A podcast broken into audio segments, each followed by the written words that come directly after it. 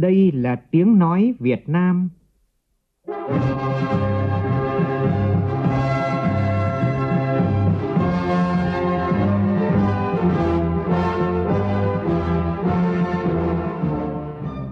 là tiếng nói Việt Nam, phát thanh từ Hà Nội, thủ đô nước Cộng hòa xã hội chủ nghĩa Việt Nam.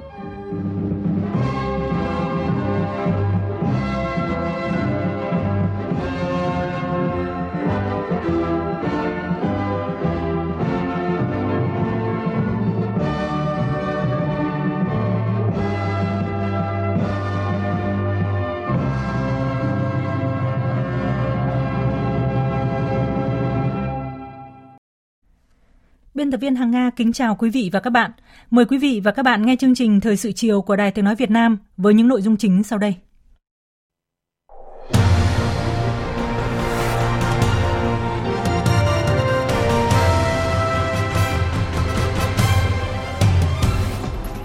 Chủ tịch nước Võ Văn Thưởng dâng hương tưởng niệm nhân kỷ niệm 135 năm ngày sinh Chủ tịch Tôn Đức Thắng, nhà lãnh đạo mẫu mực người Cộng sản kiên trung, đồng thời thăm và làm việc tại tỉnh An Giang. Thủ tướng Phạm Minh Chính thăm và làm việc tại tỉnh Con Tum.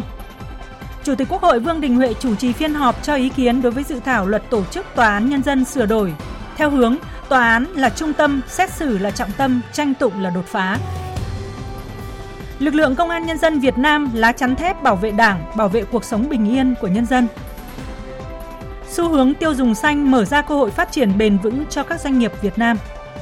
Trong phần tin thế giới,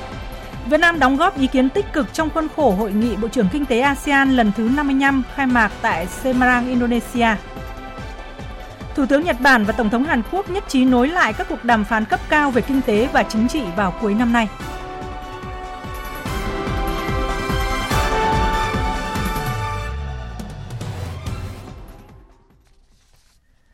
Bây giờ là nội dung chi tiết. Nhân kỷ niệm 135 năm ngày sinh Chủ tịch Tôn Đức Thắng, ngày 20 tháng 8 năm 1888, sáng nay Chủ tịch nước Võ Văn Thưởng dẫn đầu đoàn lãnh đạo, nguyên lãnh đạo Đảng, Nhà nước dâng hương tưởng niệm tại di tích quốc gia đặc biệt khu lưu niệm Chủ tịch Tôn Đức Thắng ở xã Mỹ Hòa Hưng, thành phố Long Xuyên, tỉnh An Giang. Cùng tham gia đoàn có các nguyên Chủ tịch nước Nguyễn Minh Chiết, Trương Tấn Sang, Nguyễn Xuân Phúc, nguyên Thủ tướng Chính phủ Nguyễn Tấn Dũng, Tổng Bí thư Nguyễn Phú Trọng gửi vòng hoa kính dâng Chủ tịch Tôn Đức Thắng. Phóng viên Vũ Dũng đưa tin.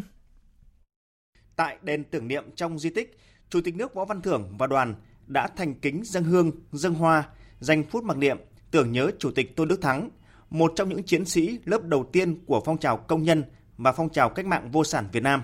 người đã cống hiến cả cuộc đời mình cho sự nghiệp cách mạng dân tộc, dân chủ nhân dân và cách mạng xã hội chủ nghĩa. Sau dân hương, Chủ tịch nước và đoàn đã tham quan khu trưng bày chuyên đề Thái Nguyên, mảnh đất chiến khu xưa, thăm nhà sàn trong khuôn viên di tích. Khu lưu niệm Chủ tịch Tôn Đức Thắng được công nhận là di tích quốc gia đặc biệt năm 2012, rộng khoảng 3.100 m2, trong đó có nhà trưng bày thân thế và sự nghiệp Chủ tịch Tôn Đức Thắng với trên 100 hình ảnh tư liệu, hiện vật quý giá. Tiếp đó trong sáng nay, nhân kỷ niệm 78 năm ngày truyền thống lực lượng công an nhân dân – Chủ tịch nước Võ Văn Thưởng tới thăm và làm việc với Công an tỉnh An Giang. Thay mặt lãnh đạo Đảng, Nhà nước, Chủ tịch nước Võ Văn Thưởng gửi lời chúc mừng tốt đẹp nhất đến lực lượng công an nhân dân cả nước nói chung, lực lượng công an tỉnh An Giang nói riêng, nhân kỷ niệm 78 năm ngày truyền thống. Chủ tịch nước đánh giá, trải qua 78 năm qua, các thế hệ công an nhân dân không ngừng nỗ lực phấn đấu trưởng thành, thực hiện tốt nhiệm vụ Đảng, Nhà nước và nhân dân giao phó, góp phần tích cực có hiệu quả trong bảo vệ Đảng, chế độ, bảo vệ nhà nước, bảo vệ sự bình yên và hạnh phúc của nhân dân. Chủ tịch nước Võ Văn Thưởng đề nghị lực lượng công an nhân dân nói chung, lực lượng công an tỉnh An Giang nói riêng tiếp tục quán triệt sâu sắc quan điểm, chủ trương, đường lối của Đảng, chính sách pháp luật của nhà nước về bảo vệ Tổ quốc, bảo vệ an ninh quốc gia, giữ gìn trật tự an toàn xã hội, xây dựng lực lượng công an ngày càng thực sự trong sạch, vững mạnh, chính quy, tinh nhuệ, hiện đại, đáp ứng yêu cầu nhiệm vụ trong tình hình mới để thực sự chiếm lĩnh được niềm tin và yêu thương của nhân dân, tôi nghĩ lực lượng phải tập trung cho cái nhiệm vụ xây dựng lực lượng của chúng ta thật sự là trong sạch, vững mạnh. Về tư tưởng, quan điểm, ai cũng có thể nói được điều đó. Nhưng thực hiện điều đó trong thực tế, đòi hỏi sự nỗ lực, cố gắng, thậm chí hy sinh của mỗi cán bộ chiến sĩ để làm sao mỗi một đó là cán bộ chiến sĩ công an nhân dân thực sự là một người đó mang cái hình ảnh đẹp của người công an. Người dân nhìn vào một cán bộ chiến sĩ, người ta có niềm tin, người ta có tình yêu, người ta an tâm trao trọn sự bình yên của mình. Đây là một cái yêu cầu rất quan trọng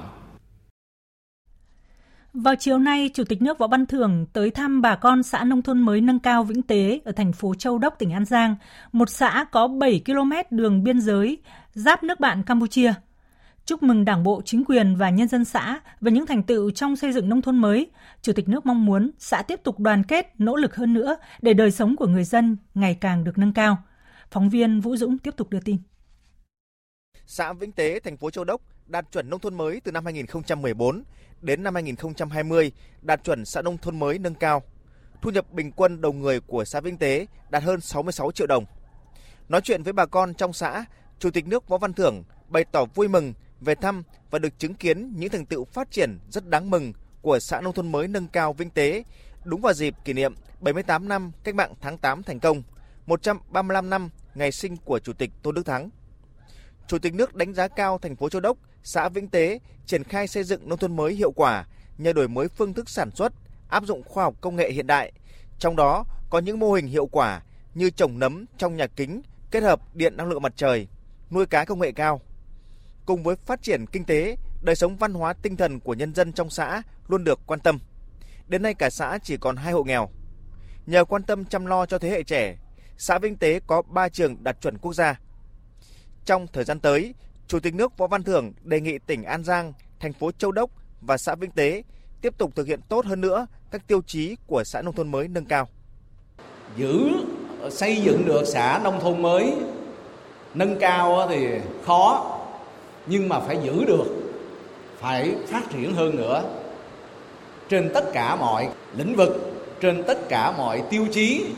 phải cao hơn tôi cũng mong muốn làm sao đó là chúng ta uh, giữ được cái đời sống văn hóa mang đậm uh, tính chất của miền quê giàu nghĩa tình nhân ái tương trợ và giúp đỡ lẫn nhau chúng ta luôn luôn cảnh giác để mà giữ gìn cho tốt cái đời sống trật tự trị an ở trên địa bàn. Cũng tại thành phố Châu Đốc, Chủ tịch nước Võ Văn Thưởng đã tới thăm, tặng quà ông Trần Trọng Hiếu, Hội trưởng Hội Tương tế Người Hoa. Thời gian qua, ông luôn tích cực tuyên truyền, vận động cộng đồng người Hoa khu vực chợ trung tâm thành phố Châu Đốc chấp hành tốt các chủ trương, đường lối của Đảng, chính sách, pháp luật của nhà nước, tích cực sản xuất kinh doanh, góp phần phát triển kinh tế của địa phương. Phóng viên Vũ Khuyên đưa tin, trong chương trình công tác tại tỉnh Con Tum, hôm nay Thủ tướng Phạm Minh Chính tới thăm trường phổ thông dân tộc nội trú Tumorong kiểm tra công tác chuẩn bị năm học mới và thăm mô hình trồng sâm Ngọc Linh tại huyện Tumorong. Sau khi nghe lãnh đạo tỉnh Con Tum báo cáo công tác chuẩn bị năm học mới và kiểm tra thực tế trường phổ thông dân tộc nội trú Tumorong ở xã Đắc Hà, Thủ tướng biểu dương tỉnh Con Tum nói chung và ngành giáo dục tỉnh Con Tum nói riêng đã có nhiều nỗ lực cơ bản đạt được các mục tiêu đặt ra về giáo dục đào tạo – Thủ tướng yêu cầu ngay trong năm học mới này, ngành giáo dục Con Tum và tỉnh Con Tum tiếp tục tập trung nâng cao chất lượng dạy và học. Ngoài đào tạo kiến thức, phải giáo dục công dân, kỹ năng sống cho học sinh để các em phát triển toàn diện, đức trí, thể mỹ. Chuẩn bị đủ sách giáo khoa cho học sinh, cơ cấu lại đội ngũ giáo viên và sắp xếp lại cơ sở trường lớp đảm bảo hiệu quả, phù hợp với tình hình theo hướng tăng điểm trường lẻ, tăng trường dân tộc nội trú. Thủ tướng nhấn mạnh, Con Tum phải quy hoạch lại – xây dựng các trường học đảm bảo khang trang sạch đẹp, đặc biệt phải trồng thêm nhiều cây xanh để xanh hóa nhà trường. Đối với các trường nội trú, Thủ tướng yêu cầu xây dựng quy chuẩn, tiêu chí, quy chế hoạt động của trường dân tộc nội trú, bảo đảm học tốt, dạy tốt, khoa học, hiện đại, phù hợp với tình hình, đặc thù địa phương. Quy hoạch phát triển đội ngũ học sinh, chuẩn bị giáo viên cho các giai đoạn mới. Nhân dịp này, Thủ tướng Chính phủ trao tặng trường phổ thông dân tộc nội trú Tumorong phần quà trị giá 1 tỷ đồng để đầu tư trang thiết bị phòng học, sửa chữa nâng cấp phòng học, phòng ăn, phòng ở, khu vệ sinh của nhà trường. Cùng ngày, Thủ tướng Phạm Minh Chính đã đi thăm mô hình trồng sâm dưới tán rừng tại vườn sâm Ngọc Linh, xã Mang Ri, huyện Tumorong, thăm một số hộ dân và doanh nghiệp liên kết trồng sâm. hoàn nghênh các mô hình kết quả đạt được trong sản xuất sâm ngọc linh và các sản phẩm từ sâm ngọc linh. Thủ tướng Chính phủ yêu cầu tiếp tục nghiên cứu hoàn thiện các mô hình trên tinh thần hài hòa lợi ích giữa nhà nước, người dân và doanh nghiệp, phát huy mạnh mẽ hơn nữa việc liên kết giữa nhà nước, nhà nông, nhà khoa học, doanh nghiệp, ngân hàng, nhà phân phối để xây dựng phát triển ngành công nghiệp sâm. Trong đó cấp tỉnh, huyện, xã cần tiếp tục coi trọng việc xây dựng, bảo vệ thương hiệu sâm Ngọc Linh, tiến hành ra soát, xây dựng và triển khai tốt công tác quy hoạch. Người dân liên kết thành lập các hợp tác xã, tiến hành sản xuất lớn. Ngân hàng hỗ trợ về vốn đầu tư cho sản xuất sâm. Các doanh nghiệp đầu tư lo vật tư đầu vào và đầu ra sản phẩm, tăng cường chế biến sâm, đa dạng hóa sản phẩm, đáp ứng các nhu cầu đa dạng, phát triển thương hiệu. Các nhà khoa học tham gia nghiên cứu về giống, nguồn gen, ứng dụng khoa học công nghệ, kỹ thuật để nâng cao năng suất, chất lượng trong sản xuất chế biến, phát triển sản phẩm. Thủ tướng nhấn mạnh, cần phát huy hơn nữa vai trò trung tâm chủ thể của người dân, giao đất, giao rừng cho bà con theo đúng quy định để người dân tích cực tham gia bảo vệ rừng, phát huy khai thác tối đa niệm tiềm năng của rừng và hưởng lợi từ rừng, góp phần tích cực phát triển kinh tế xã hội, đảm bảo an ninh quốc phòng, bảo vệ môi trường sinh thái ở địa phương và đất nước. Nhân dịp này, Thủ tướng Chính phủ Phạm Minh Chính tặng 12.000 cây giống sâm ngọc linh cho 300 hộ dân huyện Tumorong, tỉnh Con Tum nhằm khuyến khích bà con phát triển loại cây quý giá này, góp phần phát huy vốn quý của địa phương, xóa đói giảm nghèo, tiến tới làm giàu chính đáng trên chính mảnh đất khoanh rừng của mình. Chiều nay, Thủ tướng Phạm Minh Chính và đoàn công tác đã đến thăm trường mầm non Mang Đen, huyện Con Plông khảo sát thực tế một số địa điểm dự kiến triển khai các dự án trọng điểm trên địa bàn huyện Con Plong – Thủ tướng cũng đã nghe báo cáo về việc phát triển khu du lịch quốc gia Măng Đen, hệ thống hạ tầng giao thông kết nối cảng hàng không Măng Đen và hướng tuyến cao tốc Con Tum Quảng Ngãi. Sáng nay tại trụ sở Tòa án Nhân dân tối cao, Chủ tịch Quốc hội Vương Đình Huệ đã chủ trì phiên họp lãnh đạo Quốc hội cho ý kiến đối với dự thảo luật tổ chức Tòa án Nhân dân sửa đổi. Tin của phóng viên Lê Tuyết. Chủ tịch Quốc hội Vương Đình Huệ cho rằng với tinh thần Quốc hội đồng hành với các cơ quan từ sớm từ xa, lãnh đạo Quốc hội tổ chức phiên họp để nghe Tòa án nhân dân tối cao báo cáo lãnh đạo Quốc hội các cơ quan có liên quan của Quốc hội về một số nội dung lớn trong dự thảo luật tổ chức Tòa án nhân dân sửa đổi. Tại phiên họp, đại diện của các bộ ngành liên quan, lãnh đạo các ủy ban của Quốc hội đã cho ý kiến cụ thể về các điều khoản trong dự thảo luật tổ chức Tòa án Nhân dân tối cao sửa đổi. Theo đó, các ý kiến đều thống nhất cần phải sửa đổi luật này trên cơ sở kế thừa luật hiện hành và xử lý những bất cập phát sinh trong thực tiễn, đòi hỏi cấp bách đã chín mùi, có sự thống nhất, đồng thuận cao thì mới đưa vào quy định trong dự thảo luật. Những vấn đề chưa rõ còn nhiều ý kiến khác nhau thì cần tiếp tục nghiên cứu tổng kết thực tiễn chưa đưa vào dự thảo luật này.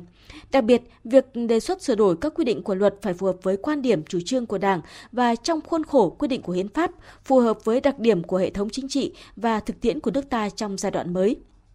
Phát biểu kết luận, Chủ tịch Hội Vương Đình Huệ đánh giá cao sự khẩn trương tích cực, chủ động của Tòa án Nhân dân tối cao trong công tác chuẩn bị xây dựng dự án luật này. Tòa án Nhân dân tối cao đã thực hiện nhiều hoạt động như tiến hành tổng kết việc thi hành luật tổ chức Tòa án Nhân dân năm 2014, đánh giá tác động các chính sách đề xuất xây dựng dự án luật, tổ chức hội nghị toàn quốc tranh án tòa án 4 cấp, tổ chức các hội nghị tại ba miền lấy ý kiến về dự thảo luật tổ chức tòa nhân dân sửa đổi, tổ chức nhiều hội thảo lấy ý kiến của các chuyên gia, nhà khoa học. Trên cơ sở này, Chủ tịch Quốc Vương Đình Huệ đề nghị Tòa án Nhân dân tối cao cần quán triệt bám sát các chủ trương lớn về cải cách tư pháp, đó là nghị quyết Đại hội đại biểu toàn quốc lần thứ 13 của Đảng và nghị quyết số 27 của Trung ương, trong đó căn cứ vào Hiến pháp năm 2013 để tiếp tục ra soát và thể chế hóa, cụ thể hóa trong luật tổ chức Tòa án Nhân dân sửa đổi chức năng vị trí của tòa án nhân dân trong nhà nước pháp quyền xã hội chủ nghĩa Việt Nam. Tòa án nhân dân là cơ quan xét xử của nước Cộng hòa xã hội chủ nghĩa Việt Nam thực hiện quyền tư pháp trong nhà nước pháp quyền, được tổ chức và hoạt động trên nguyên tắc quyền lực là thống nhất, có sự phân công minh bạch, phối hợp chặt chẽ và kiểm soát hiệu quả. Việc thực hiện các quyền lập pháp, hành pháp và tư pháp. Thì cái đó là cái tôi cho là quan trọng nhất mà khi chúng ta xây dựng cái dự án luật này và các cái dự án luật mà liên quan đến cải cách hành chính, cải cách tư pháp là chúng ta phải nằm lòng cái chuyện này. Thứ hai là xây dựng một nền tư pháp chuyên nghiệp. Trong đó tòa án là trung tâm, xét xử là trọng tâm và tranh tụng là đột phá cái thứ ba là mở rộng thẩm quyền của tòa án bảo đảm tòa án là cơ quan duy nhất thực hiện quyền tư pháp và kiểm soát việc thực hiện các quyền tư pháp hành pháp. Nhưng đồng thời tòa án nhân dân cũng chịu sự kiểm soát từ phía cơ quan lập pháp và hành pháp. Chủ tịch Hội cũng lưu ý cần đảm bảo nguyên tắc đặc thù trong tổ chức hoạt động cơ quan tư pháp, nhất là nguyên tắc thẩm phán, hội đồng xét xử độc lập và chỉ tuân theo pháp luật, nhưng đặt trong khuôn khổ và bảo đảm nguyên tắc các quyền lực của nhà nước là thống nhất, có sự phân công phối hợp kiểm soát của các cơ quan nhà nước trong thực hiện các quyền lập pháp, hành pháp và tư pháp. Chủ tịch Hội yêu cầu bảo đảm tính hợp hiến, tính thống nhất đồng bộ của hệ thống pháp luật. Các nội dung cải cách tư pháp có nhiều vấn đề lớn liên quan mật thiết đến việc thể chế hóa đầy đủ các nguyên tắc hiến định đặc thù trong tổ chức và hoạt động của bộ máy nhà nước nói chung và các nguyên tắc hiến định đặc thù trong tổ chức hoạt động của tòa án nhân dân nói riêng. Do đó, yêu cầu đặt ra là phải đảm bảo tuyệt đối tính hợp hiến. Trên cơ sở ý kiến ban đầu của Ủy ban Tư pháp của Quốc hội, ý kiến của các bộ ngành, ban soạn thảo và cơ quan chủ trì thẩm tra cần tiếp tục phối hợp để bổ sung và hoàn thiện hồ sơ nội dung của dự thảo luật, quán triệt nội dung quan trọng là đảm bảo tính tổng thể đồng bộ liên thông giữa lập pháp, cải cách hành chính, cải cách tư pháp, kết hợp hài hòa, kế thừa ổn định với đổi mới và phát triển. Chủ tịch Hội Vương Đình Huệ nhấn mạnh, quan điểm của Đảng đoàn Quốc hội là mọi hệ thống pháp luật phải kiến tạo sự phát triển, kiến tạo hội nhập quốc tế. Theo chương trình xây dựng luật của Quốc hội, Ủy ban Thường vụ Quốc hội sẽ cho ý kiến đối với dự thảo luật trong phiên họp tháng 9. Quốc hội sẽ cho ý kiến đối với dự thảo luật tại kỳ họp thứ 6 tổ chức vào tháng 10 và thông qua tại kỳ họp thứ 7 vào tháng 5 năm 2024. Thưa quý vị và các bạn, hôm nay kỷ niệm 78 năm Cách mạng tháng 8 năm 1945 thành công. Cuộc cách mạng đã mở ra một thời đại mới ở Việt Nam, thời đại nhân dân Việt Nam làm chủ đất nước, làm chủ vận mệnh của chính mình – 78 năm qua, dưới sự dẫn dắt của Đảng Cộng sản Việt Nam, đất nước ta đã đạt được những thành tựu lớn lao, có ý nghĩa lịch sử, phát triển mạnh mẽ. Nhân dân Việt Nam là người làm chủ đất nước, đoàn kết một lòng xây dựng và phát triển đất nước. Trong lịch sử vẻ vang ấy, lực lượng công an nhân dân luôn nhận được sự tin cậy tuyệt đối của Đảng, Nhà nước và nhân dân. Sự lãnh đạo của Đảng là yếu tố quyết định để công an nhân dân lập nên những thành tích, chiến công hiển hách, đóng góp to lớn vào sự nghiệp đấu tranh giải phóng dân tộc, thống nhất đất nước, xây dựng và bảo vệ Tổ quốc Việt Nam xã hội chủ nghĩa. Hôm nay, cùng với ngày kỷ niệm 78 năm Cách mạng tháng 8 thành công, cũng đồng thời kỷ niệm 78 năm Ngày truyền thống Công an Nhân dân Việt Nam và 18 năm Ngày hội Toàn dân bảo vệ an ninh Tổ quốc. Xin mời quý vị và các bạn cùng phóng viên Việt Cường nhìn lại những đóng góp của lực lượng Công an Nhân dân Việt Nam, lá chắn thép, bảo vệ Đảng, bảo vệ cuộc sống bình yên của nhân dân. Ngày 19 tháng 8 năm 1945, lực lượng Công an Nhân dân Việt Nam ra đời trong khí thế thắng lợi của cuộc cách mạng tháng 8 vĩ đại, là dấu mốc lịch sử quan trọng trong sự nghiệp bảo vệ an ninh trật tự của đất nước. Ra đời trong phong trào cách mạng, dưới sự lãnh đạo của Đảng, sáng lập rèn luyện của Chủ tịch Hồ Chí Minh, lực lượng Công an Nhân dân không ngừng phát triển trưởng thành, là lá chắn thanh bảo kiếm, bảo vệ vững chắc theo Đảng, đồng hành cùng đất nước, phục vụ nhân dân, góp phần làm nên những thắng lợi vẻ vang của dân tộc. Ở các giai đoạn, các sự kiện lịch sử trọng đại, trong chiến tranh cũng như hòa bình, xây dựng đất nước, lực lượng công an nhân dân luôn một lòng một dạ, tuyệt đối trung thành với Đảng, với Tổ quốc và nhân dân, kể vai sát cánh cùng lực lượng cách mạng và nhân dân đấu tranh làm thất bại âm mưu đảo chính lật đổ chính quyền nhân dân, bảo vệ thành quả cách mạng của đất nước, góp phần quan trọng làm nên chiến thắng oanh liệt của quân và dân ta trong các cuộc kháng chiến. Phó giáo sư tiến sĩ Nguyễn Quốc Bảo, giảng viên cao cấp Học viện Chính trị Quốc gia Hồ Chí Minh cho rằng được Đảng, được Bác Hồ thường xuyên quan tâm, chăm lo giáo dục và rèn luyện. Lực lượng công an nhân dân chúng ta đã không ngừng lớn mạnh và trưởng thành và có những đóng góp hết sức to lớn vào cái sự nghiệp cách mạng của đảng. Chúng ta thấy công an nhân dân ngay từ khi mới ra đời, cho đến hôm nay gắn chặt với cái bước đường chiến đấu, với cái bước đường đấu tranh, bước đường xây dựng của đảng ta. Trong bất cứ một hoàn cảnh nào trong bất cứ một giai đoạn cách mạng nào lực lượng công an đã luôn xứng đáng là cái vai trò nòng cốt, là cái thanh bảo kiếm, là cái lá chắn thép bảo vệ đảng, bảo vệ chế độ, bảo đảm cái cuộc sống bình yên cho người dân.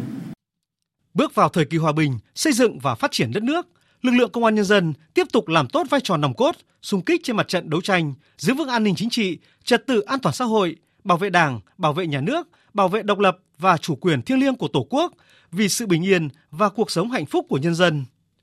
Phát huy truyền thống gắn bó máu thịt với nhân dân, dựa vào nhân dân trong công tác chiến đấu, lực lượng công an nhân dân thường xuyên đẩy mạnh phong trào toàn dân bảo vệ an ninh Tổ quốc, phát huy sức mạnh tổng hợp của cả hệ thống chính trị, xây dựng nền an ninh nhân dân, thế trận an ninh vững chắc tại địa bàn cơ sở. Từ các hoạt động thực tiễn của phong trào, mỗi chiến sĩ công an ngày càng gần gũi, gắn bó, sẵn sàng chia ngọt sẻ bùi cùng nhân dân, được dân quý, dân thương, dân tin tưởng, Nhà báo Nhị Lê, nguyên phó tổng biên tập tạp chí Cộng sản cho rằng, trong bối cảnh tình hình thế giới khu vực diễn biến mới, nhanh chóng phức tạp, các thế lực thù địch vẫn tiếp tục thực hiện âm mưu chống phá Đảng, nhà nước ta với nhiều thủ đoạn, trong đó có chiến lược diễn biến hòa bình, thúc đẩy tự diễn biến tự chuyển hóa. Việc đảm bảo vững chắc an ninh quốc gia, trật tự an toàn xã hội luôn là nhiệm vụ quan trọng hàng đầu của lực lượng công an nhân dân. Vấn đề giữ vững an ninh và trật tự an toàn xã hội của lực lượng công an nhân dân chúng ta trở nên hết sức quan trọng và thường xuyên, góp phần giữ vững nền độc lập tự do của Tổ quốc, đời sống hạnh phúc của nhân dân. Đó cũng là mục tiêu cao cả của lực lượng chúng ta. Danh dự và dũng khí, đó là bốn chữ mà đồng chí Tổng Bí thư dành tặng và đó cũng là yêu cầu của toàn đảng, toàn thể dân chúng ta đối với lực lượng công an nhân dân. Vấn đề bảo vệ Tổ quốc, giữ vững an ninh, tạo dựng môi trường hòa bình thống nhất đặt ra trước lực lượng công an nhân dân chúng ta sự thử thách rất to lớn và nặng nề. Dự báo tình hình thời gian tới còn phải tiếp tục đối diện với không ít khó khăn, thách thức lớn hơn. Tình hình thế giới tiếp tục có nhiều biến động nhanh chóng phức tạp khó lường, nhiều vấn đề phát sinh chưa có tiền lệ, khó dự báo. Các thế lực thù địch còn tiếp tục tranh thủ cơ hội này để chống phá nước ta với các thủ đoạn thâm độc hơn, gay gắt hơn. Vì vậy, công tác đảm bảo an ninh trật tự, an toàn xã hội sẽ phải đối diện với những thách thức lớn hơn. Đại tướng Tô Lâm, Ủy viên Bộ Chính trị, Bộ trưởng Bộ Công an cho biết. Trước những yêu cầu mới và nhiệm vụ mới, với những khó khăn thách thức thì ngày càng lớn hơn, toàn lực lượng công an dân tiếp tục giữ vững và phát huy bồi đắp cái truyền thống anh hùng vẻ vang mà các thế hệ cán bộ chiến sĩ đã dày công vun đắp, không ngừng đổi mới tư duy, nâng tầm nhìn, quyết tâm chính trị cao, hành động quyết liệt để thực hiện ngày càng tốt hơn, hiệu quả hơn nhiệm vụ bảo vệ an ninh trật tự, bảo vệ Đảng, nhà nước và nhân dân. Tiếp tục gương mẫu đi đầu trong xây dựng, chỉnh đốn, nâng cao năng lực sức chiến đấu của các tổ chức đảng, tập trung làm tốt công tác nắm, dự báo tình hình, tham mưu chiến lược và chiến thuật, kiên quyết đấu tranh không khoan nhượng với các thế lực thù địch, bọn tội phạm, bảo vệ vững chắc an ninh quốc gia, bảo đảm trật tự an toàn xã hội.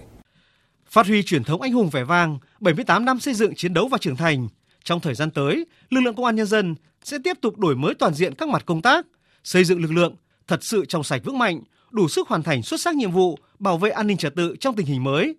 Quyết tâm triển khai thực hiện thắng lợi nghị quyết Đại hội 13 của Đảng về nhiệm vụ bảo vệ an ninh trật tự, phấn đấu hoàn thành xuất sắc mọi nhiệm vụ được giao, xứng đáng là thanh bảo kiếm bảo vệ Đảng, bảo vệ nhà nước, chỗ dựa vững chắc của nhân dân vì cuộc sống bình yên, hạnh phúc của nhân dân. Thời sự tiếng nói Việt Nam Thông tin nhanh Bình luận sâu Tương tác đa chiều.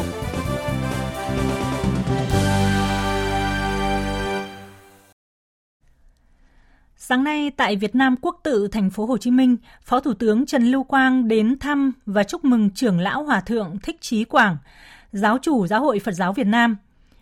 Hòa Thượng Thích Thiện Nhơn, Chủ tịch Hội đồng trị sự Giáo hội Phật giáo Việt Nam, cùng các chư tôn đức giáo phẩm lãnh đạo Giáo hội Phật giáo Việt Nam nhân mùa an cư kiết hạ và Đại lễ Vu Lan báo hiếu năm 2567 Phật lịch 2023 Dương lịch.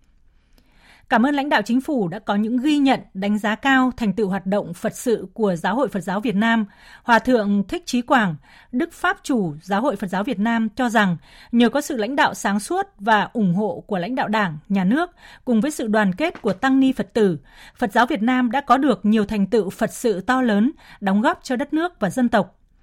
Mùa đại lễ Vu Lan báo hiếu năm nay tri ân tri ân báo ơn của người con Phật với những lời cầu nguyện chân thành cho những người mất trong đại dịch COVID-19, những người đã ngã xuống khi chăm sóc những người mắc COVID-19 và cũng là thời điểm tưởng niệm anh linh các anh hùng liệt sĩ hy sinh cho nền độc lập của dân tộc, của đất nước, cho dân tộc ta phát triển như ngày hôm nay. Sáng nay, Liên đoàn Lao động Hà Nội tổ chức lễ trao giải Hội thi Thợ giỏi thành phố Hà Nội lần thứ ba tuyên dương Chủ tịch Công đoàn cơ sở tiêu biểu và sáng kiến, sáng tạo trong công nhân viên chức lao động thủ đô. Tin của phóng viên Phương Thoa. Hội thi thật giỏi thành phố Hà Nội năm 2023 có 363 thí sinh từ 100 doanh nghiệp tham gia với 11 nghề thi. Sau các ngày thi sôi nổi và đầy quyết tâm, ban tổ chức hội thi quyết định trao 111 giải, trong đó có 11 giải nhất. Anh Nguyễn Tiến Điệp, công ty trách nhiệm hữu hạn Yamaha Moto Việt Nam đạt giải nhất nghề tiện CNC chia sẻ. CNC ờ, cũng như các ờ, ngành khác tất cả đều phải cẩn thận ạ, là vì nó liên quan đến kỹ thuật, liên quan đến độ nguy hiểm của dao chạy ờ, và những chi tiết mình gái trên máy nó có thể bị văng ra ngoài. Trong quá trình thi thì tôi phải đầy đủ trang phục bảo hộ, tác phong chuẩn và gia công đúng theo trình tự của kỹ thuật. Thì tôi thấy là khi mà có cuộc thi này thì anh em sẽ được giao lưu nhiều hơn này, biết đến nhau với từng công ty, anh em sẽ được học hỏi và được cọ sát với những người giỏi hơn mình, sẽ phải cố gắng hơn nhiều nữa để đạt được ờ, danh hiệu cao nhất. Dịp này, Liên đoàn Lao động thành phố Hà Nội tuyên dương 10 chủ tịch công đoàn cơ sở tiêu biểu, những thủ lĩnh áo xanh của công nhân, người lao động, luôn nỗ lực vượt khó, tận tụy và trách nhiệm với hoạt động công đoàn. Tôn vinh 100 công nhân lao động thủ đô đã có nhiều sáng kiến, sáng tạo trong lao động sản xuất, những tấm gương tiêu biểu nhất trong phong trào thi đua lao động giỏi, lao động sáng tạo. Anh Hoàng Văn Thao, công nhân công ty trách nhiệm hữu hạn Toto Việt Nam chia sẻ, lãnh đạo doanh nghiệp đã luôn tạo điều kiện cho anh thực hiện ý tưởng, với sáng kiến nâng cao năng lực nung từ tháng 3 năm 2022 đến tháng 6 năm nay, sáng kiến này đã làm lợi cho công ty 12 tỷ đồng. Suốt 16 năm qua ấy, thì có rất nhiều các sáng kiến mình đưa ra đối với tâm huyết ờ, của tôi nhất ấy, là cải tiến để nâng nâng cao cái năng lực nung ấy. thay đổi với thiết kế ban đầu. Năng lực nung ban đầu ấy thì là nó chỉ là đáp ứng được có khoảng 60% thôi. Mình mà không nung được thì dẫn đến là nó bị ảnh hưởng đến cả sản xuất phía sau. Nên sau đấy thì mình có cải tiến nung được là đến khoảng gần 100 phần trăm. Nhưng riêng công ty mình ấy, thì là các lãnh đạo của các doanh nghiệp là khá là quan tâm. Lúc mình mới đưa ra ấy, là các lãnh đạo doanh nghiệp những người cũng xuống thực tế xem hiện trường cũng có đưa những lời động viên động viên góp ý để hoàn thành được cái dự án này qua phong trào thi đua ôn lý thuyết luyện tay nghề thi thợ giỏi và phong trào thi đua sáng kiến sáng tạo của công nhân viên chức lao động thủ đô đã góp phần động viên khai thác tiềm năng trí tuệ của từng đoàn viên công nhân lao động trong nghiên cứu sáng tạo, cải tiến kỹ thuật, tạo ra năng suất, góp phần nâng cao hiệu quả sản xuất kinh doanh và cải thiện đời sống người lao động. Cũng sáng nay, Liên đoàn Lao động Thành phố Hồ Chí Minh và báo Sài Gòn Giải phóng tổ chức trao giải thưởng Tôn Đức Thắng lần thứ 23 Giải thưởng đã vinh danh 11 kỹ sư, công nhân tiêu biểu, có nhiều sáng kiến, cải tiến kỹ thuật, nhiều đề tài nghiên cứu khoa học thiết thực được áp dụng vào quá trình lao động sản xuất kinh doanh, qua đó đã truyền lửa, khơi nguồn sáng tạo cho đồng nghiệp và công nhân lao động nói chung. Nhằm phát huy truyền thống cách mạng Việt Nam, ra sức thi đua học tập lao động, cống hiến, xây dựng quê hương ngày càng giàu đẹp trong lực lượng đoàn viên thanh niên, Sở Văn hóa Thể thao và Du lịch phối hợp cùng với Thành đoàn Cần Thơ tổ chức hội thi tuyên truyền giới thiệu sách năm 2023 với chủ đề Khát vọng cống hiến, lẽ sống thanh niên. Phóng viên Hồng Phương thường trú tại đồng bằng sông Cửu Long thông tin. Hội thi được phát động từ ngày 24 tháng 4 đến ngày 18 tháng 8 qua hai vòng thi là vòng sơ khảo viết bài giới thiệu sách và vòng chung khảo tuyên truyền giới thiệu sách trực tiếp trên sân khấu bằng hình thức sân khấu hóa. Đa số các đơn vị nắm được phương pháp viết bài tuyên truyền giới thiệu sách, thể hiện khá tốt bài viết về các nội dung như vai trò và trách nhiệm của người chiến sĩ công an trong thời kỳ mới, giới thiệu các tấm gương tiêu biểu của lực lượng thanh niên xung phong Việt Nam, thanh niên với bảo vệ chủ quyền biển đảo Việt Nam, khát vọng cống hiến của tuổi trẻ thanh niên bạn Trần Hữu Nghĩa, sinh viên trường Đại học Cần Thơ, thí sinh thuộc cụm thi đua số 3, giới thiệu quyển sách Những tấm gương tiêu biểu của lực lượng thanh niên xung phong Việt Nam, bày tỏ niềm tự hào khi được khoác lên mình bộ đồ bộ đội màu xanh lá, hòa mình vào giai điệu hào hùng của bài hát cách mạng, thể hiện thời rực lửa anh hùng của thế hệ cha anh. Với sự đầu tư nghiêm túc từ trang phục, đạo cụ cùng lối thuyết trình mạch lạc, cụm ba đã truyền được khát vọng sống vì đất nước đến mọi người bạn Trần Hữu Nghĩa nói. Đây là quyển sách nói về lịch sử của lực lượng thanh niên xung phong và những câu chuyện được truyền tải qua đây sẽ cho chúng ta thêm cái lòng tự hào dân tộc cũng như là phải cố gắng để mai sau có thể góp ích cho đất nước. Văn hóa đọc của giới trẻ ngày nay bị giảm đi, nhưng mà em nghĩ là với những cuộc thi như thế này thì chắc chắn là cái niềm đam mê đọc sách của chúng ta sẽ được khơi gợi và chúng ta sẽ ngày càng phát triển văn hóa đọc sách. Theo ông Trương Công Quốc Việt, Phó Giám đốc Sở Văn hóa Thể thao và Du lịch thành phố Cần Thơ, thời gian qua thành phố Cần Thơ đã có nhiều biện pháp nhằm lan tỏa và thúc đẩy phát triển văn hóa đọc trong giới trẻ. Song hành cùng hội thi tuyên truyền giới thiệu sách, thành phố cũng phát động cuộc thi Đại sứ văn hóa đọc trong trường học Hội thi ờ, tuyên truyền ờ, giới thiệu sách là chuỗi các cái hoạt động chào mừng kỷ niệm 78 năm ngày cách mạng tháng 8 thành công và quốc khánh nước Cộng hòa xã hội chủ nghĩa Việt Nam 2 tháng 9. Thì đây cũng là một cái hoạt động nhằm tạo cái sân chơi lành mạnh, bổ ích, khuyến khích phát triển văn hóa đọc trong lực lượng đoàn viên thanh niên. Xã hội bùng nổ thông tin, giới trẻ ngày càng ít đọc sách mà dành nhiều thời gian cho mạng xã hội. Hội thi tuyên truyền giới thiệu sách năm 2023 với chủ đề Khát vọng cống hiến, lẽ sống thanh niên thật sự là làn gió mới, góp thêm tiếng nói khẳng định vai trò của văn hóa đọc trong đời sống thường nhật hướng lực lượng thanh niên và những người trẻ đến giá trị chân thiện mỹ, đóng góp ngày càng nhiều trong công cuộc xây dựng và bảo vệ vững chắc quê hương. Khu dự trữ sinh quyển Cần Giờ, lá phổi xanh của thành phố Hồ Chí Minh sẽ được phủ thêm 30.000 cây xanh gồm vẹt dù, đước, bần thông qua tài trợ từ Quỹ vì tương lai xanh. Thông tin này được Chủ tịch Ủy ban Mặt trận Tổ quốc Việt Nam thành phố Hồ Chí Minh Trần Kim Yến cho biết tại lễ công bố 10 chương trình hành động trọng điểm trên quy mô toàn quốc của Quỹ vì tương lai xanh diễn ra sáng nay tại thành phố Hồ Chí Minh. Tin của phóng viên Hà Khánh. Theo bà Trần Kim Yến, thành phố Hồ Chí Minh là trung tâm kinh tế và công nghiệp lớn nhất của Việt Nam. Thành phố nhận thức rất rõ về tầm quan trọng cũng như thách thức của mục tiêu đưa phát thải ròng về không. Do đó, song hành cùng với các mục tiêu tăng trưởng, thành phố Hồ Chí Minh đang là một trong những địa phương đang đi đầu về đánh giá lượng phát thải cũng như tìm kiếm giải pháp và xây dựng kế hoạch để thực hiện một cách trách nhiệm, hiệu quả, thiết thực cam kết của Việt Nam tại COP26. Bà Trần Kim Yến cho biết, vào tháng 2 năm 2023, thành phố đã khởi động kế hoạch hành động vì mục tiêu thành phố không phát thải và sẽ tiếp tục triển khai nhiều chương trình trong thời gian tới. Trong thời gian tới, thành phố sẽ tiếp tục định hướng, ban hành và thực hiện có hiệu quả chiến lược, kế hoạch về chuyển đổi xanh và phát triển xanh. Nổi bật là các vấn đề chuyển đổi năng lượng, môi trường, kinh tế tuần hoàn, vấn đề tái sử dụng, tái chế rác thải. Lễ công bố 10 chương trình hành động trọng điểm của Quỹ vì tương lai xanh, tập đoàn Vingroup phối hợp với thành phố Hồ Chí Minh và Bộ Tài nguyên Môi trường chính là một trong những điểm khởi đầu cho chuỗi hành động xanh với thông điệp thành phố Hồ Chí Minh tiên phong chuyển đổi vì tương lai xanh. Thông qua tài trợ từ Quỹ vì tương lai xanh, tới đây lá phổi xanh của thành phố là khu dự trữ sinh quyển Cần Giờ sẽ được phủ thêm khoảng 30.000 cây gồm vẹt dù, đước, bần. Các chương trình hành động xanh khác phối hợp với quỹ cũng sẽ lần lượt được thành phố phát động và triển khai mạnh mẽ trong thời gian tới. Được biết, Quỹ vì tương lai xanh được thành lập từ ngày 7 tháng 7 năm 2023 với sứ mệnh góp phần mục tiêu không phát thải vào năm 2050 của chính phủ, thúc đẩy hành trình xanh trong cuộc sống hàng ngày, nâng cao nhận thức của cá nhân và cộng đồng. 10 chương trình hành động đi sâu vào 10 lĩnh vực thiết yếu bao gồm di chuyển xanh, năng lượng xanh, văn phòng xanh, tiêu dùng xanh, môi trường xanh, vườn đô thị xanh, du lịch xanh, giáo dục xanh, y tế xanh và thể thao xanh. Xu hướng tiêu dùng bền vững với những sản phẩm thân thiện môi trường ngày càng được quan tâm và có tầm ảnh hưởng đến hệ thống sản xuất và phân phối. Khảo sát mới đây cho thấy người tiêu dùng sẵn sàng chi trả nhiều hơn cho các sản phẩm có cam kết xanh và sạch. Xu hướng này cũng thúc đẩy hình thành các doanh nghiệp sản xuất bền vững. Phản ánh của phóng viên Bá Toàn.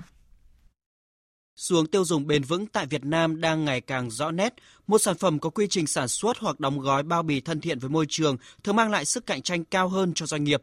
Theo báo cáo gần đây của Big C, 31% khách hàng sẵn sàng trả tiền nhiều hơn cho sản phẩm hỗ trợ bảo vệ môi trường. Ông Lê Mạnh Phong, giám đốc điều hành hệ thống Go Big C Hà Nội và miền Bắc cho biết. Trong những năm qua, chúng tôi có ghi nhận cái sự thay đổi của khách hàng là có cái sản phẩm có thân thiện với môi trường mang lại sức cạnh tranh cho doanh nghiệp. Chúng tôi ghi nhận là giữa một cái sản phẩm thông thường và một sản phẩm thân thiện với môi trường ấy thì cái sức bán của sản phẩm thân thiện môi trường đang cao hơn. Đó là một tín hiệu tôi nghĩ là rất, rất tốt và để công cuộc này mà phát triển nhanh hơn thì chúng tôi sẽ kỳ vọng là có nhiều nhà sản xuất hơn đưa các sản phẩm cung cấp sản phẩm như vậy. Và một phần nữa là chúng tôi kỳ vọng là cái cái dịch chuyển về mặt hành vi người tiêu dùng cũng như là sự đồng bộ tham gia của rất nhiều từ chính sách nhà nước đến các doanh nghiệp và đặc biệt là người tiêu dùng sẽ giúp cho chúng ta có một nền sản xuất cũng như là tiêu dùng bền vững. Người tiêu dùng Việt Nam đang dành sự quan tâm lớn tới các sản phẩm bền vững được sản xuất từ nguyên liệu tái chế hoặc có thể tái sử dụng. Khảo sát năm 2023 của Nielsen IQ cho thấy 49% người tiêu dùng mang túi riêng, sử dụng túi tái chế, 47% chỉ mua đồ cần thiết, tránh lãng phí, 45% người tiêu dùng có ý thức phân loại rác tái chế và tiết kiệm điện. Nghiên cứu cũng chỉ rõ sự kỳ vọng của người tiêu dùng với các doanh nghiệp về những sáng kiến và hành động thiết thực nhằm cải thiện môi trường. Bà Đặng Thúy Hà, Giám đốc bộ phận Consumer Insight Nielsen IQ Việt Nam cho biết, xuống tiêu dùng xanh, sống xanh được dự báo sẽ phát triển mạnh mẽ trong thời gian tới. Do đó, sự dịch chuyển sản xuất xanh đúng lúc để bắt kịp nhu cầu thị trường chính là cơ sở để doanh nghiệp phát triển bền vững hơn. Người dân đã bắt đầu quan tâm nhiều hơn tới sức khỏe, quan tâm tới cái việc là mình sử dụng những sản phẩm gì tốt cho sức khỏe. À, đặc biệt là sau cái đại dịch thì cái việc là quan tâm hơn đến sức khỏe và không chỉ là sức khỏe cho bản thân, sức khỏe cho gia đình và thậm chí là sức khỏe cho xã hội. Vậy cho nên là những cái hành động của họ, họ đã bắt đầu à, tập thể dục này, mức độ tập thể dục nhiều hơn này, ăn uống đã quan tâm tới câu chuyện là à, dùng những cái thực phẩm xanh, sạch nhiều hơn này và có cái chế độ à, dinh dưỡng phù hợp thì đấy là một cái xu thế mà chúng ta nhìn thấy rất là rõ. Đặc biệt là ở Việt Nam thì cái tỷ lệ này là cao hơn so với khu vực. Để thúc đẩy sản xuất và tiêu dùng bền vững, Bộ Công Thương đã trình Thủ tướng Chính phủ ban hành quyết định phê duyệt chương trình hành động quốc gia về sản xuất và tiêu dùng bền vững giai đoạn 2021-2030. Ngoài ra, luật bảo vệ quyền lợi người tiêu dùng sửa đổi mới được Quốc hội thông qua vào tháng 6 năm 2023, trong đó bổ sung quy định chính sách về thúc đẩy sản xuất và tiêu dùng bền vững. Bà Nguyễn Quỳnh Anh, Phó Chủ tịch Ủy ban Cạnh tranh Quốc gia, Bộ Công Thương nhìn nhận. Vừa rồi, luật bảo vệ quyền lợi người tiêu dùng sửa đổi đã được Quốc hội thông qua. Và trong luật bảo vệ quyền lợi người tiêu dùng sửa đổi thì à, ban soạn thảo rất là mong mỏi và rất là cố gắng để đưa vào những cái khái niệm về sản xuất tiêu dùng bền vững. Bởi vì chúng tôi cho rằng đấy là xu hướng của thời đại. Và đấy là một xu hướng chung đấy là trách nhiệm không chỉ của cơ quan quản lý nhà nước khi đưa vào những cái chính sách đó mà nó là trách nhiệm của doanh nghiệp và của người tiêu dùng khi kinh tế ngày càng phát triển, mức sống người dân ngày càng được nâng cao, nhu cầu được sử dụng các sản phẩm dịch vụ có chất lượng tốt, an toàn cũng ngày càng tăng. Do vậy, thúc đẩy tiêu dùng xanh là động lực để các doanh nghiệp nhanh chóng chuyển đổi các giải pháp sản xuất bền vững trên toàn bộ quy trình sản xuất. 11 biển số ô tô siêu đẹp thuộc nhiều tỉnh và thành phố khác nhau sẽ được chính thức đấu giá trong phiên đầu tiên vào ngày 22 tháng 8 tới đây. Theo thông tin mới nhất từ Bộ Công an, Công ty đấu giá Hợp danh Việt Nam sẽ tổ chức phiên đấu giá trực tuyến biển số xe ô tô vào ngày 22 tháng 8 với nhiều biển số siêu đẹp thuộc nhiều tỉnh thành phố khác nhau. Trong đó hai thành phố lớn Hà Nội sẽ đấu giá biển số là 30K 555 55 và thành phố Hồ Chí Minh sẽ đấu giá biển số là 51K 888 88. Theo thông báo, thời gian đăng ký nộp tiền hồ sơ, nộp tiền đặt trước tham gia đấu giá diễn ra vào trước 24 giờ ngày hôm nay. Người tham gia đấu giá sẽ vào trang http 2 2 chéo vpa.com.vn, lựa chọn mục đấu giá biển số xe ô tô, đăng nhập tài khoản vào phòng đấu giá và truy cập vào cuộc đấu giá để tham gia trả giá. Ngày hội văn hóa dân tộc Giao năm 2023 hôm nay chính thức diễn ra tại xã Tân Phượng, huyện Lục Yên, tỉnh Yên Bái, với nhiều hoạt động sôi động, hấp dẫn, thu hút đông đảo người dân và du khách tới tham dự. Phản ánh sau đây của phóng viên Thừa Xuân, thường trú tại khu vực Tây Bắc.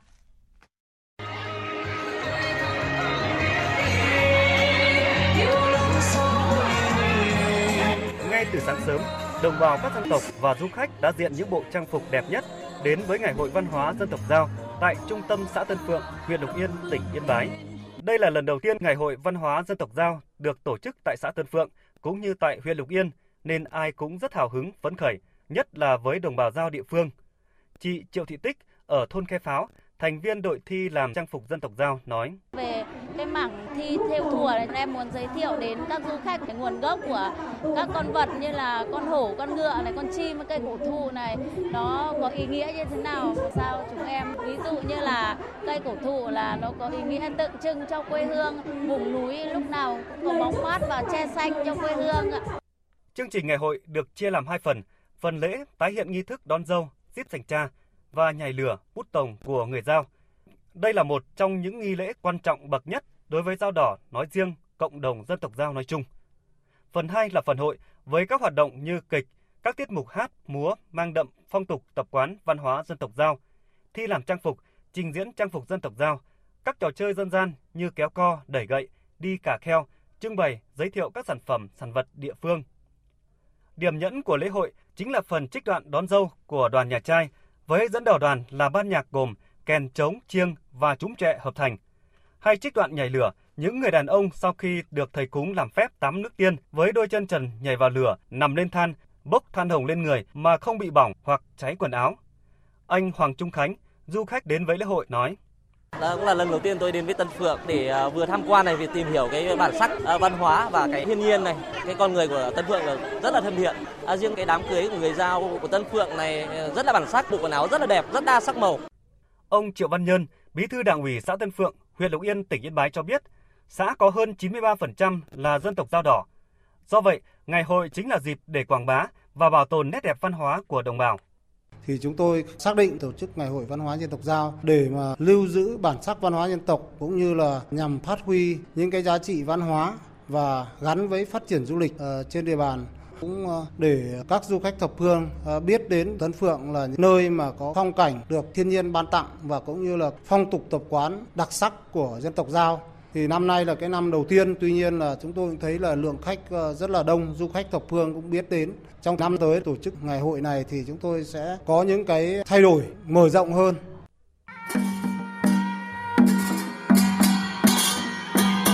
Tham gia ngày hội văn hóa dân tộc Giao còn có đồng bào các dân tộc ở các xã lân cận của tỉnh Hà Giang và Lào Cai. Đây là cơ hội để các địa phương trao đổi kinh nghiệm, học tập, nâng cao nhận thức trong việc xây dựng bảo tồn văn hóa các dân tộc Việt Nam nói chung, dân tộc Giao nói riêng. Và tiếp sau đây là những thông tin thời tiết đáng chú ý đêm nay và ngày mai. Dịp cuối tuần này, nhiều khu vực sẽ không có điều kiện thời tiết thuận lợi. Theo dự báo, đêm nay và ngày mai ở Bắc Bộ tiếp tục có mưa vừa, mưa to và rông, cục bộ có mưa rất to, với lượng mưa phổ biến từ 40 đến 80 mm, có nơi trên 100 mm. Với lượng mưa như vậy lại tập trung trong thời gian ngắn thì rất dễ xảy ra hiện tượng sụt lún và sạt lở đất tại vùng núi và lũ quét trên các sông suối nhỏ. Tây Nguyên và Nam Bộ chiều tối và đêm khả năng mưa rông gia tăng kèm các hiện tượng thời tiết cực đoan như mưa đá, sấm sét, gió giật và tình trạng ngập úng ở các vùng trung thấp khu vực đô thị cũng có khả năng tái diễn, nhất là ở thành phố Hồ Chí Minh và Đồng Nai. Nếu phải ra ngoài, người dân cần chuẩn bị các phương tiện che mưa để phòng những cơn mưa bất chợt. Chỉ có khu vực Trung Bộ là có điều kiện thời tiết thuận lợi hơn trong buổi tối và đêm nay khi chủ đạo là khô giáo, mưa chỉ xảy ra ở diện dài rác và lượng mưa không nhiều. Sang ngày mai, khu vực này vẫn có nắng nóng trên diện rộng, riêng từ Thừa Thiên Huế đến Phú Yên có nắng nóng gai gắt với nhiệt độ cao nhất 35-37 độ, có nơi trên 37 độ.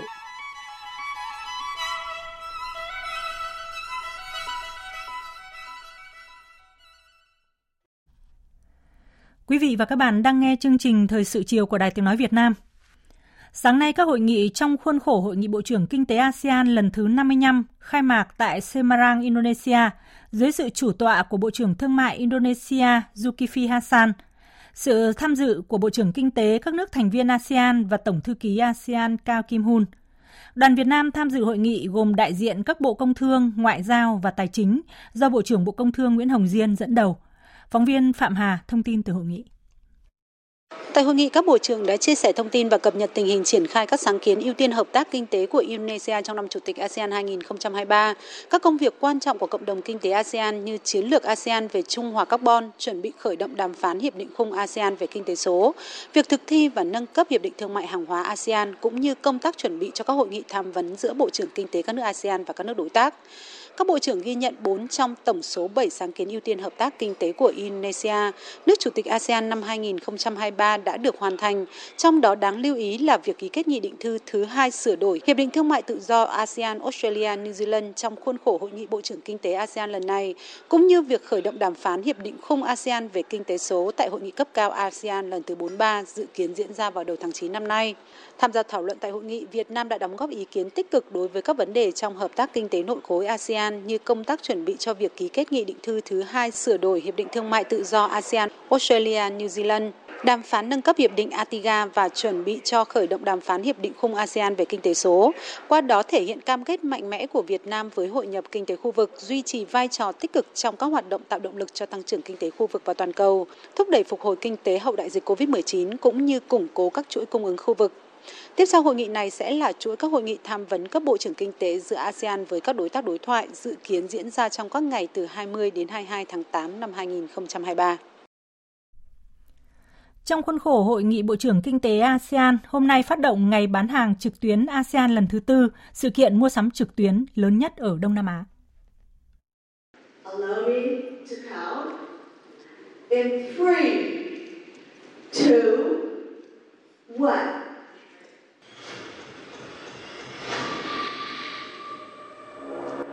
Diễn ra trong 2 tuần từ ngày 8 đến ngày 22 tháng 8, ngày bán hàng trực tuyến ASEAN sẽ tập hợp những hàng hóa và dịch vụ tốt nhất của ASEAN từ khắp khu vực trên một nền tảng thương mại điện tử duy nhất là Shopee. Phát biểu tại lễ phát động, Bộ trưởng Thương mại Indonesia Zulkifli Hasan nhấn mạnh, Nền kinh tế kỹ thuật số là một trong những nền kinh tế quan trọng nhất của ASEAN, là một thành phần quan trọng của ASEAN phát triển kinh tế bền vững và dự kiến sẽ trở thành một động lực kinh tế lớn trong khu vực. Mục tiêu cao nhất của sự kiện này phù hợp với ưu tiên của ASEAN nhằm tăng cường thương mại xuyên biên giới. Hợp tác giữa Indonesia và các nước thành viên ASEAN sẽ giúp mở rộng thị trường cho các doanh nghiệp vừa và nhỏ, nâng cao giá trị xuất khẩu của mỗi quốc gia trong khu vực. Ngày bán hàng trực tuyến ASEAN 2023 hy vọng sẽ đẩy nhanh hơn nữa nỗ lực của khu vực hướng tới các các nền tảng kỹ thuật số và khuyến khích người tiêu dùng cũng như doanh nghiệp tham gia vào thương mại điện tử, với mục tiêu đưa hội nhập kỹ thuật số là động lực chính cho tăng trưởng kinh tế của ASEAN. Thủ tướng Nhật Bản Kishida Fumio và Tổng thống Hàn Quốc Yoon suk yeol nhất trí nối lại các cuộc đàm phán cấp cao về kinh tế và chính trị vào cuối năm nay. Việc củng cố hơn nữa quan hệ Nhật Bản-Hàn Quốc không chỉ mở ra kỳ vọng cải thiện quan hệ song phương mà còn góp phần củng cố quan hệ đối tác an ninh ba bên Hàn-Mỹ-Nhật. Biên tập viên Hồng Nhung thông tin. Theo chính phủ Nhật Bản, Thủ tướng Fumio Kishida và Tổng thống Yoon suk yeol đã có cuộc gặp song phương bên lề hội nghị thượng đỉnh ba bên Mỹ-Nhật-Hàn với Tổng thống Mỹ Joe Biden tại trại David, Maryland, Mỹ. Hai nhà lãnh đạo Nhật Hàn đã hoan nghênh việc nối lại đối thoại và hợp tác trong nhiều lĩnh vực, cũng như trao đổi kinh doanh giữa hai nước. Bên cạnh đó, Thủ tướng Nhật Bản và Tổng thống Hàn Quốc cũng khẳng định sẽ duy trì liên lạc gần gũi. Thỏa thuận nối lại đàm phán cấp cao này cũng gắn liền với hai cam kết riêng biệt. Một cuộc đối thoại chiến lược cấp thứ trưởng dự kiến vào mùa thu năm nay và các cuộc đàm phán kinh tế có sự tham gia của quan chức cấp cao Nhật Bản, Hàn Quốc dự kiến sẽ được tổ chức vào cuối năm nay. Trước đó, tại hội nghị thượng đỉnh ba bên, ba nhà lãnh đạo Nhật Bản, Mỹ và Hàn Quốc cũng đã nhất trí nâng quan hệ đối tác ba bên lên một tầm cao mới như một phản ứng trước những thách thức về an ninh và kinh tế đặt ra. Đây là một trong số nhiều thỏa thuận đạt được tại hội nghị thượng đỉnh lần này. Đánh giá về vai trò của hội nghị thượng đỉnh ba bên đối với mối quan hệ Nhật Bản và Hàn Quốc, Thủ tướng Nhật Bản Fumio Kishida cho biết ông và các nhà lãnh đạo Mỹ và Hàn Quốc đã đạt được tiến bộ trong lĩnh vực kiểm soát xuất khẩu. Bên cạnh đó, Thủ tướng Kishida cũng bình luận rằng nhờ hội nghị thượng đỉnh lần này, mối quan hệ tin tưởng và tín nhiệm giữa ba bên ngày càng sâu sắc hơn.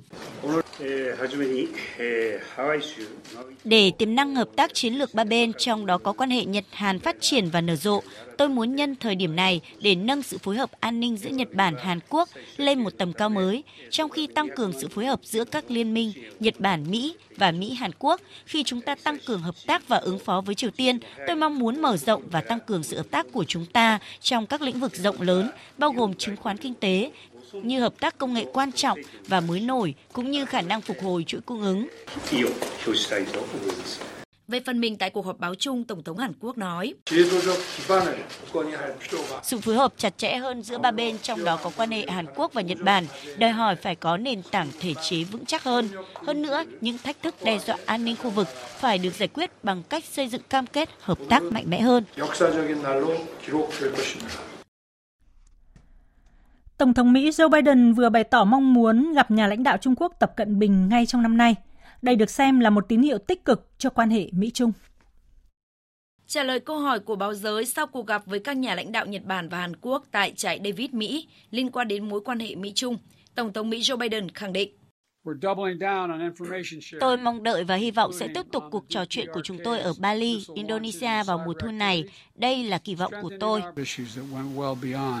Trung Quốc hiện chưa có bình luận gì về tuyên bố của Tổng thống Mỹ. Tuy nhiên, giới chức Trung Quốc nhiều lần bày tỏ mong muốn giải quyết các căng thẳng trong quan hệ giữa hai bên. Dư luận kỳ vọng mối quan hệ Mỹ-Trung sẽ có cơ hội hóa giải khi người đứng đầu hai nền kinh tế hàng đầu thế giới có thể ngồi lại với nhau, trao đổi các vấn đề cùng quan tâm, cũng như hóa giải các khúc mắc còn tồn tại giữa hai nước. Và theo giới phân tích, điều quan trọng là cả Mỹ và Trung Quốc cần tôn trọng lợi ích của nhau, tránh những động thái ảnh hưởng đến lợi ích mỗi bên cũng như gây ảnh hưởng đến sự ổn định chính trị toàn cầu.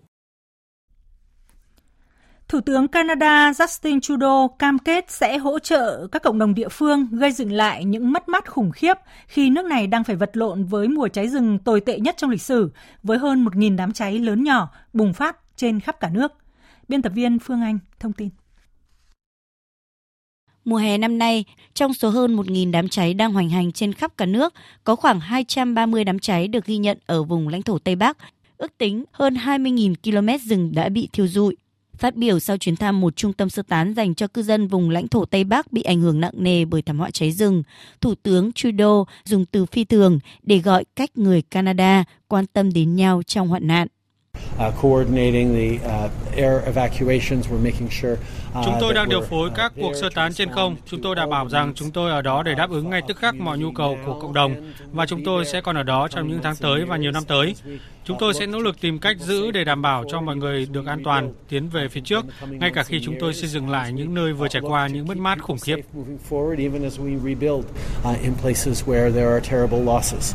Cho đến nay, khoảng 134.000 km vuông trên khắp nước này đã bị giặc lửa tàn phá, gấp hơn 6 lần mức trung bình trong 10 năm qua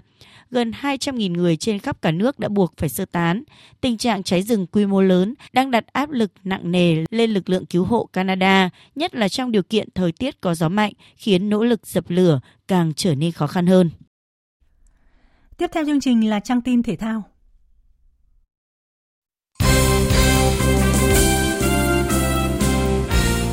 Thưa quý vị và các bạn, chiều mai chủ nhà Thanh Hóa sẽ tiếp Viettel ở trận chung kết Cúp Quốc gia 2023. Không còn hy vọng đua tranh tại V-League, đây sẽ là cơ hội duy nhất để hai đội giành danh hiệu trong mùa giải năm nay. Tại bán kết trên sân hàng đẫy, Viettel FC phải chờ đến những phút cuối mới có được bàn thắng muộn vào lưới Bình Định sau pha dứt điểm của cầu thủ vào sân thay người Đức Chiến. Trong khi đó, Thanh Hóa dễ dàng đánh bại câu lạc bộ PVF CND với tỷ số 4-1 trên sân nhà. Trợ lý huấn luyện viên Mai Xuân Hợp chia sẻ. Thắng thì cái niềm vui ờ, rất là lớn, nhưng mà đặc biệt là cũng là lần đầu tiên có một trận chung kết ngày ờ, cúp quốc gia tại ờ, sân nhà. Đó là một cái điều rất là lớn lao. Và tất cả cầu thủ thi đấu ngày hôm nay thi đấu thật là nỗ lực hết mình. Muốn cống hiến một trận đấu tốt để giành những cái trận thắng để đem đến được cái niềm vui cho người hâm mộ bóng đá tỉnh nhà. Cùng có mặt trong top đầu bảng xếp hạng V-League mùa này, lực lượng của Thanh Hóa và Viettel FC được đánh giá ngang bằng, nhưng trong trận đấu quyết định ngôi vô địch cúp quốc gia mùa này, Thanh Hóa có ưu thế lớn khi được thi đấu trên sân nhà. Mục tiêu thì phải giành chiến thắng thôi vì đây là cái cơ hội mà đây cũng là cái trận chung kết thứ hai trong lịch sử của câu bộ. Còn cái điều gì sung sướng hơn và hạnh phúc hơn khi đá ngay tại quê hương, đá tại sân sân nhà của mình và có hàng ngàn, hàng vạn người hâm mộ tỉnh nhà theo dõi vào từng đôi chân của các cầu thủ. Tối nay, đội tuyển Việt Nam 1 sẽ có trận gia quân tại giải bóng chuyền nữ quốc tế VTV Cup Ferroli 2023 gặp đội tuyển Australia. Nếu như tuyển Việt Nam 2 với nhiều vận động viên trẻ tham dự nhằm cọ sát tăng cường kinh nghiệm thi đấu quốc tế, thì mục tiêu của tuyển Việt Nam 1 là phải vào tới trận chung kết. Trước trận đấu với Australia, huấn luyện viên trưởng Nguyễn Tuấn Kiệt cho biết. Đây là đội tuyển, những con người tốt nhất của Australia. Bây giờ phong cách chơi của đội tuyển Australia nó cũng khác trước. Tức là các vận động viên bây giờ họ chơi cái tầm bóng thấp. Mình nghĩ rằng là cũng không phải là một trận đấu dễ đối với đội tuyển Việt Nam. Việc đầu tiên là đội tuyển Việt Nam phải thực hiện được lối đánh tốc độ và thứ hai là cái các mảng miếng nó phải nhuần nhuyễn. Còn nếu như chúng ta mà đưa ờ, quả bóng chỉ đánh nhiều ở ngoài biên thì cái đấy sẽ rất khó đối với chủ công vì các vận động viên của Australia cũng như chúng ta biết là vận động viên rất cao. Tại ASEAN 19 chuẩn bị khởi tranh tại Hàng Châu, Trung Quốc, đội tuyển Qatar nữ được kỳ vọng sẽ mang về huy chương cho đoàn thể thao Việt Nam. Các vận động viên đang tích cực tập luyện ngay sau khi trở về từ giải vô địch châu Á để tiếp tục hướng tới Đại hội thể thao châu lục. Huấn luyện viên Nguyễn Hoàng Ngân của đội tuyển karate quốc gia đánh giá. Thế thì hiện tại nay là các bạn đang rất là ổn định về kỹ thuật về mặt chuyên môn nhưng mà bạn ý cần trau dồi hơn để cho cái động tác kỹ thuật của các bạn thành tạo thành cái thói quen các bản năng của các bạn ý. Về chuyên môn là mình hơn về kỹ thuật của mình tại là đang, đang tốt hơn. Nhưng về sức mạnh thì sấp xỉ sấp xỉ về Iran thôi. Thì đó là cần phải nâng lên cái về sức mạnh. Theo ban huấn luyện, khó khăn lớn nhất của các tuyển thủ là thiếu các giải đấu quốc tế để cọ sát và đội tuyển Qatar chỉ tập trai từ nay đến khi ASEAN 19 diễn ra. Tham dự giải bắn súng vô địch thế giới tổ chức tại Baku, Azerbaijan, xạ thủ Trịnh Thu Vinh đã giành vé tới Olympic Paris 2024 dù chỉ đứng thứ năm Trung cuộc ở nội dung 10m súng ngắn hơi nữ. Ông Trần Quốc Cường, huấn luyện viên phân đội súng ngắn nữ nhận xét.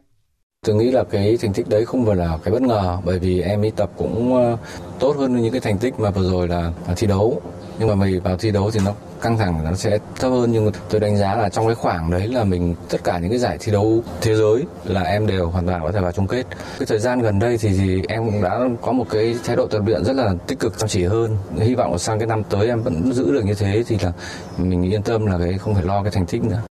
Ban huấn luyện đánh giá nếu giải quyết được vấn đề tâm lý, Trịnh Thu Vinh hoàn toàn có khả năng giành huy chương khi tham gia tranh tài ở kỳ đại hội vào năm sau. Dự báo thời tiết Khu vực Bắc Bộ đêm có mưa vừa, mưa to, có nơi mưa rất to và rải rác có rông. Ngày có mưa rào và rông rải rác, cục bộ có mưa vừa, mưa to, gió nhẹ. Nhiệt độ từ 25 đến 33 độ, có nơi trên 33 độ. Khu vực từ Thanh Hóa đến Thừa Thiên Huế, chiều tối và đêm có mưa rào và rông vài nơi, ngày nắng. Khu vực từ Nam Nghệ An đến Thừa Thiên Huế, ngày nắng nóng có nơi nắng nóng gai gắt, gió Tây Nam cấp 2, cấp 3, nhiệt độ từ 25 đến 35 độ, phía Nam cao nhất từ 35 đến 37 độ, có nơi trên 37 độ. Khu vực từ Đà Nẵng đến Bình Thuận, đêm có mưa rào và rông vài nơi, ngày nắng. Riêng Đà Nẵng đến Phú Yên có nắng nóng, có nơi nắng nóng gai gắt. Chiều tối mai có mưa rào và rông rải rác, gió Tây Nam cấp 2, cấp 3, nhiệt độ từ 25 đến 37 độ, có nơi trên 37 độ, phía Nam từ 33 đến 35 độ. Tây Nguyên có mưa rào và rông vài nơi, riêng chiều và tối nhiều mây, có mưa vừa mưa to, có nơi mưa rất to và rông, gió Tây Nam cấp 2, cấp 3, nhiệt độ từ 20 đến 31 độ. Nam Bộ có mưa rào và rông vài nơi, riêng chiều và tối nhiều mây, có mưa vừa mưa to, có nơi mưa rất to và rông, gió Tây Nam cấp 2, cấp 3, nhiệt độ từ 24 đến 34 độ. Khu vực Hà Nội có lúc có mưa rào và rông, gió nhẹ, nhiệt độ từ 26 đến 33 độ. Dự báo thời tiết biển Vịnh Bắc Bộ, khu vực Bắc Biển Đông và khu vực quần đảo Hoàng Sa thuộc thành phố Đà Nẵng có mưa rào và rông rải rác, tầm nhìn xa trên 10 km, giảm xuống từ 4 đến 10 km trong mưa, gió Nam cấp 3, cấp 4. Vùng biển từ Quảng Trị đến Quảng Ngãi không mưa, tầm nhìn xa trên 10 km, gió Nam đến Đông Nam cấp 3, cấp 4. Khu vực giữa Biển Đông, vùng biển từ Bình Định đến Ninh Thuận và vùng biển từ Cà Mau đến Kiên Giang có mưa rào và rông rải rác, tầm nhìn xa trên 10 km, giảm xuống từ 4 đến 10 km trong mưa, gió Tây Nam đến Nam cấp 4, cấp 5. Khu vực Nam Biển Đông và khu vực quần đảo Trường Sa thuộc tỉnh Khánh Hòa có mưa rào và rải rác có rông. Trong mưa rông có khả năng xảy ra lốc xoáy. Tầm nhìn xa từ 4 đến 10 km,